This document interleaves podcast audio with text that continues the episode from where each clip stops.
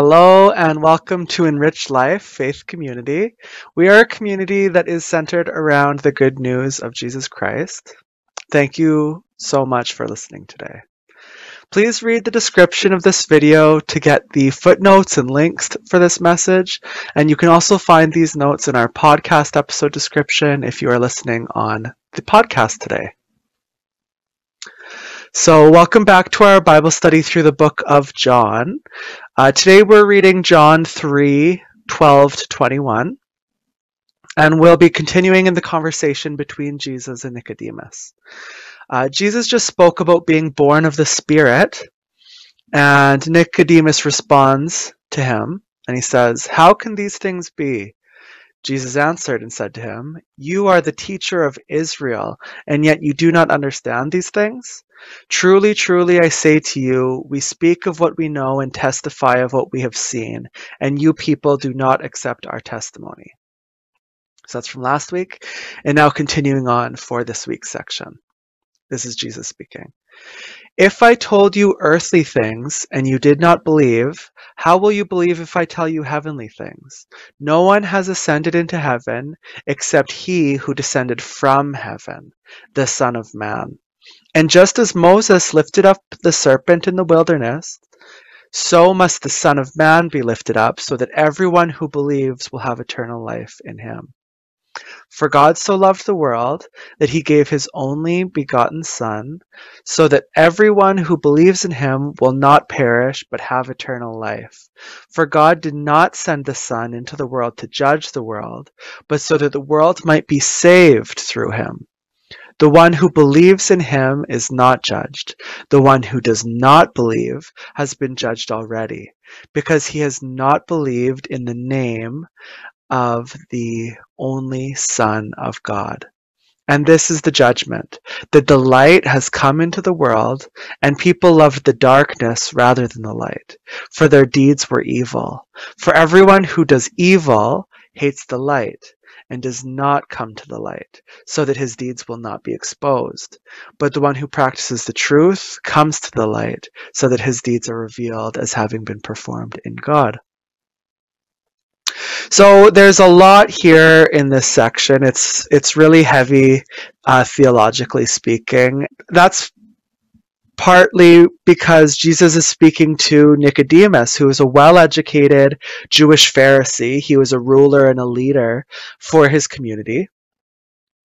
And that's kind of what he is pointing out when he says, You're a leader, uh, like from the last week's section, when he says that you're a teacher of Israel and yet you do not understand these things. So him being in that authority position over people, he should be able to to grasp these things. But these are pretty pretty mysterious things that he's saying at first glance and for hearing it for the first time.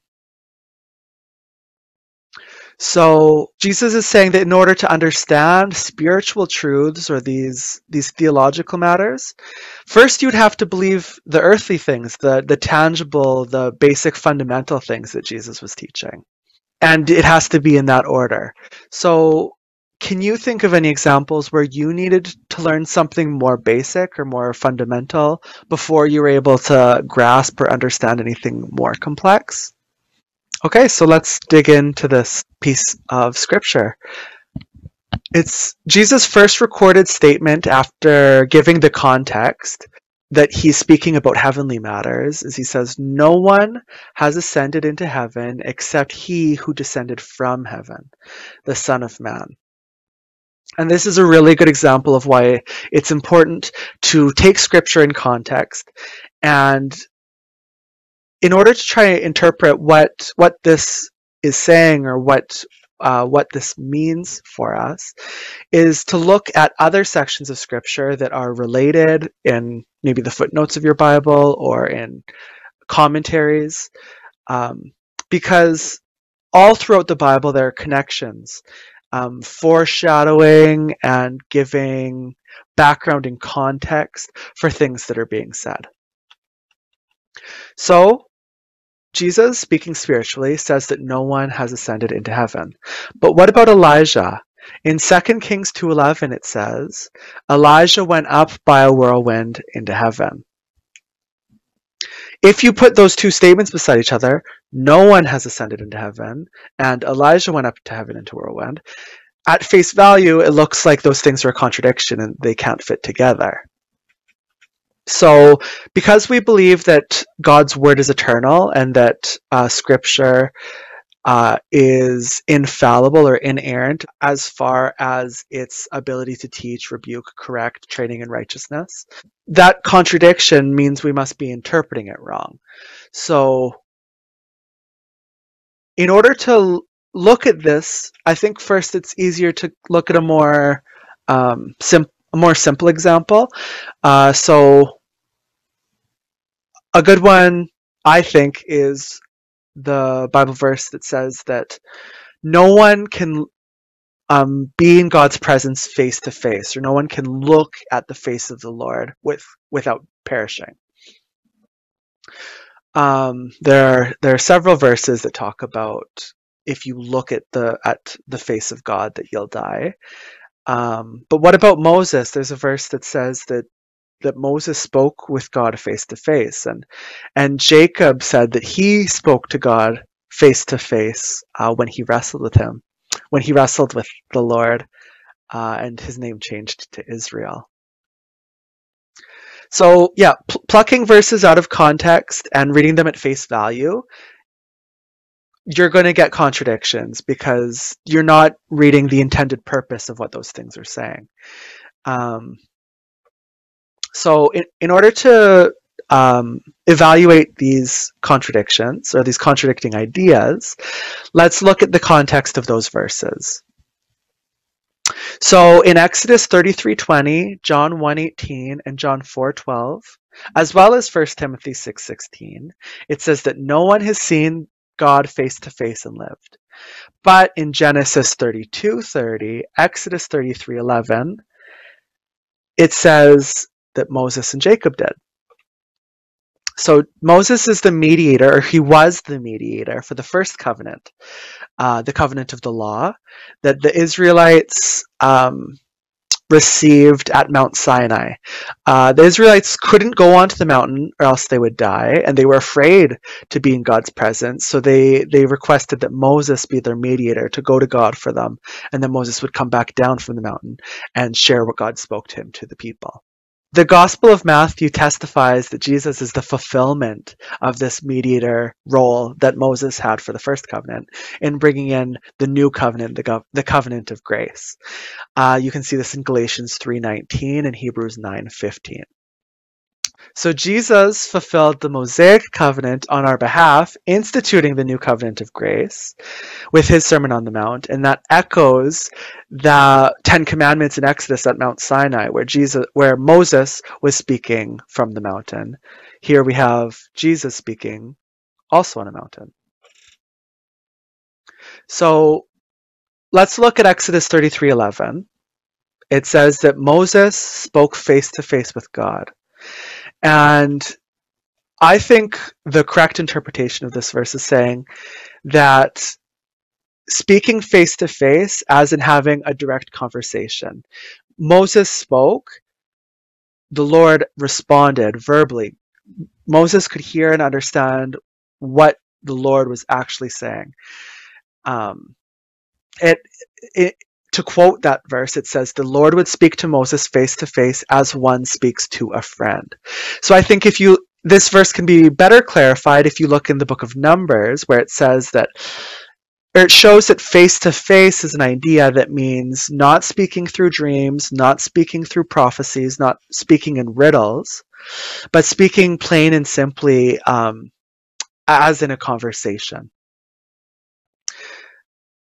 which now looking at that saying that okay so moses didn't literally see the face of god when he was having this conversation but that that face to face means having a direct conversation it makes more sense when we read further in exodus 33 22 and it says that when the glory of the god was the glory of god was passing by he had to hide Moses in a rock, in a cleft of a rock, and shield him so that he couldn't see the face of God, so that he wouldn't die. But having that in context now, that makes sense that why why just a few verses earlier could he's could Moses see God face to face? And then 20 verses later, could he not? And it's because that face to face is talking about two different things. One is talking about the type of conversation, and one is literally talking about seeing the face of God. In order to interpret seeming contradictions in the Bible, it's invaluable to read the entire Bible in its context so that we can use those big picture truths and apply them into situations that are mysterious or confusing for us. In the same way that that term face to face can be used in two different ways, I believe that we can apply that idea for ascending to heaven. Um, my understanding is when Jesus says that no one has ascended into heaven except he who descended from heaven, the Son of Man, is that he is quoting Proverbs, Proverbs 30, where it says, Who has ascended and descended from heaven? Um, he's talking about how he doesn't have knowledge, he doesn't have wisdom. And, you know, who ca- carries the wind in his fists? I think it says something like that. So that's prophesying about our Messiah. Who who will that be? What's his name? Who, or what's his son's name?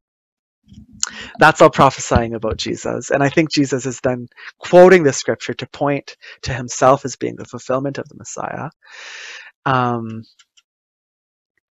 and so it means when Jesus says no one has ascended or descended from heaven, he, it's more than just entering the kingdom of God in the spiritual realm, like after you die, or it's more than just that entering a kingdom. It's being in the presence of God, being at his right hand, even. Um, there are several verses all throughout the New Testament that talk about Jesus being seated at the right hand of God and being enthroned in heaven. And that that type of communion with God hasn't been experienced by any human ever, um, only by the Son, uh, Jesus Christ. And Jesus has the ability to go ascend to heaven and come to earth. And in that in that verse in John 3 it's saying that first he had to descend that's pointing to his eternal nature, being God, that he had descended to earth before he could ascend back to heaven.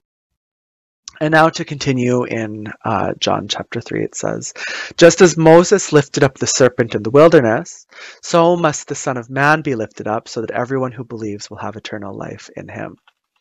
So reading this next verse once again is giving us more context. It's showing us we should be looking at Moses, looking closer into the uh, the scriptures of Moses' life to better understand what what is that talking about, um, and to see what's really being said in this in this case.